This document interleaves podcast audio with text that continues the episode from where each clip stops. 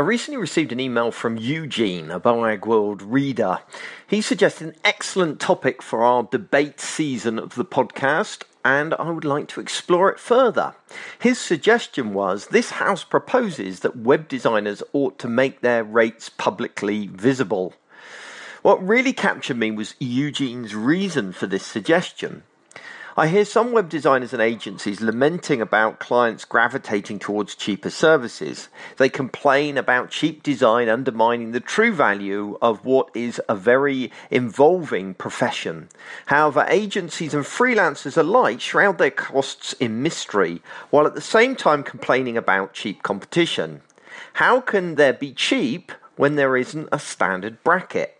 He goes on to write if lower prices are destroying the market, surely educating up and coming designers on what is considered the norm in terms of cost and quality can only help the industry as a whole. It's interesting that Eugene raises this issue because I've long argued that Headscape should post an average project value and how much we charge per hour on our website. We receive a continual stream of emails from people who simply cannot afford our services but have no way of knowing that. Dealing with these inquiries costs both us and the inquirer time. This could easily be dealt with by posting some guiding prices on the site. Interestingly, both Marcus and Chris disagree with me over this issue. They believe that pricing is commercially sensitive and shouldn't be publicly shared.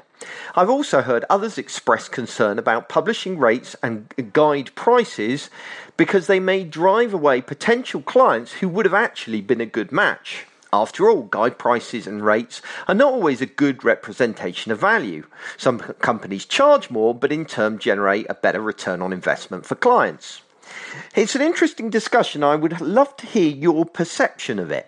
Would you be willing to publish your rates if you saw others doing the same? What's holding you back?